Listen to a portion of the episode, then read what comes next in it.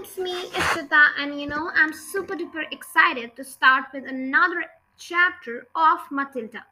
That is chapter number five, Arithmetic. Okay, so if you haven't checked out my other chapters of this wonderful book that I am too thoroughly enjoying, so check it out. Chapter 5 Arithmetic. Matilda longed for her parents to be good and loving and understanding and honorable and intelligent. The fact there were none of these was something that she had put up with. It was not easy thing to do, but the new game she had invented of punishing one or both of them each time they were beastly to her made her life more or less bearable. Being very small and very young, the only power Matilda had anyone in her family was brain power. Ah, we know it all. For sheer cleverness, she could re- run rings them around. But the fact remained that any five year old girl in any family was always obliged to do as she was told, however assimine the orders might be. Thus, she was always forced to eat her every evening meal out of TV dinner trays in front of the dreaded box. She always had to stay alone when on weekdays afternoon when she had ever she was told to shut up, she had to shut up. For her, safety valve, the thing that prevented her from being going round the bend was the fun of devising and dishing out these splendid punishments and the lovely thing that they seemed to work at any rate of short periods. The fathers particularly became less kooky and unbearable for several days after receiving a dose of Matilda's magic medicine. The parrot in the chimney affair quite definitely cooled both parents down a lot, and over a week they were completely civil for their small daughter. But alas, this couldn't last. The next flare up just came one evening in the sitting room. Mr. Wormwood had just returned from work. Matilda and her brother were quietly sitting on the sofa, waiting for their mother to bring in the TV dinners on a tray. The television had not been switched on. It came Mr. Wood in a loud check suit and a yellow tie. The appalling broad orange and green check of the jacket and trousers almost blinded the onlooker. It looked like a low grade bookmaker dressed up for his daughter's wedding, and he was clearly very pleased with himself this evening. He sat down in an armchair and rubbed his hands together and addressed his son in a loud voice. Well, my boy, he said, your father's had a most successful day. He's a lot richer tonight than he was this morning.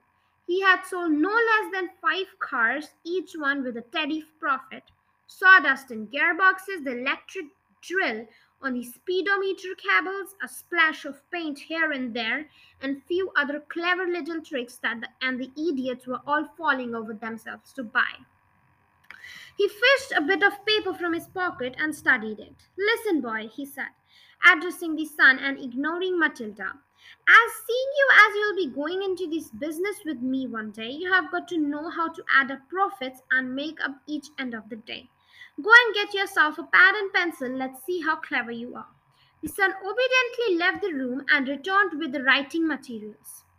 Write down these figures, the father said, reading from his bit of paper. Car number one was bought by me for 237 pounds and sold for 1425. Got that?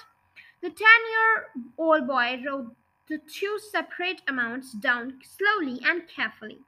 Car number two, the father went on, cost me 118 pounds and sold for 760. Got it?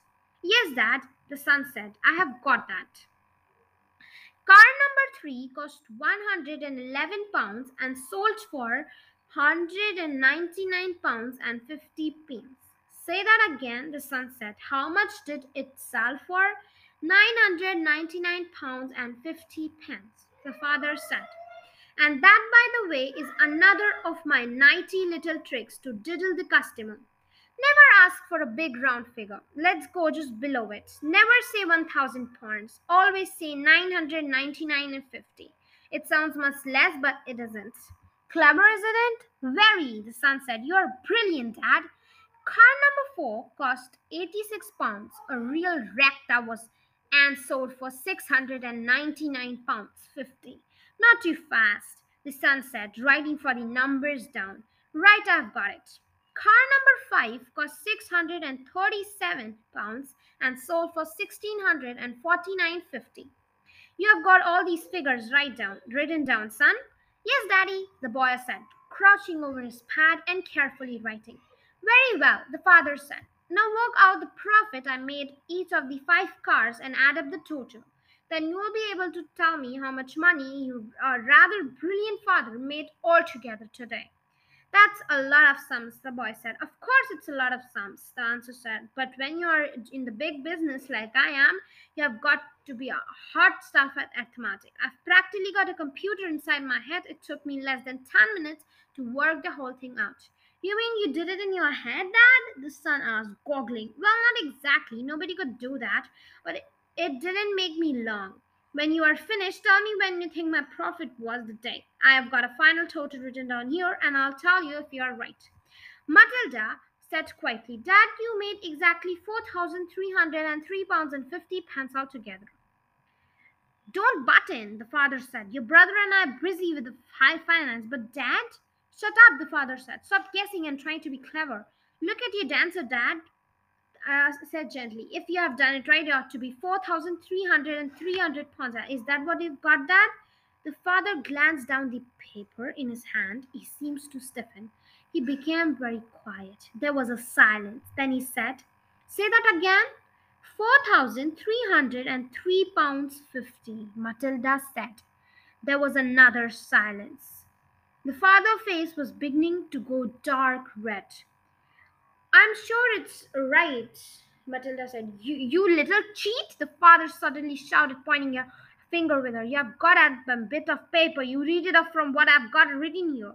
Daddy, I'm the other side of the room. How could I possibly see it? Don't give me that rubbish. Of course you looked. You must have looked. No one in the world could give the right answer just like that, especially a girl. You little cheat, madam. That's what where you are. A cheat and a liar. At that point, the mother came in hurrying with a large tray with there were four suppers. This time it was fish and chips when Mrs. Wormwood had picked up with chip and fish stew and away home from bingo. It seemed that bingo afternoon left her so exhausted both physically and emotionally that she had never had enough energy to left to cook for an evening meal. So if it wasn't TV dinner, then it had to be fish and chips. What are you looking so red in about the face, Harry? He said, as she put the tray on the coffee table. Your daughter is a cheat and a liar, the father said, taking his plate out of fish and placing it on his knees. Turn the telly on and let's not have no more talk. So, this was the chapter number five. Oh God, see how Matilda clever? She just calculated such big calculations in her head.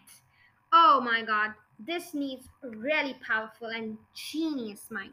So I, hope you love this chapter. I'll be back uh, another day, like tomorrow, for the chapter number six.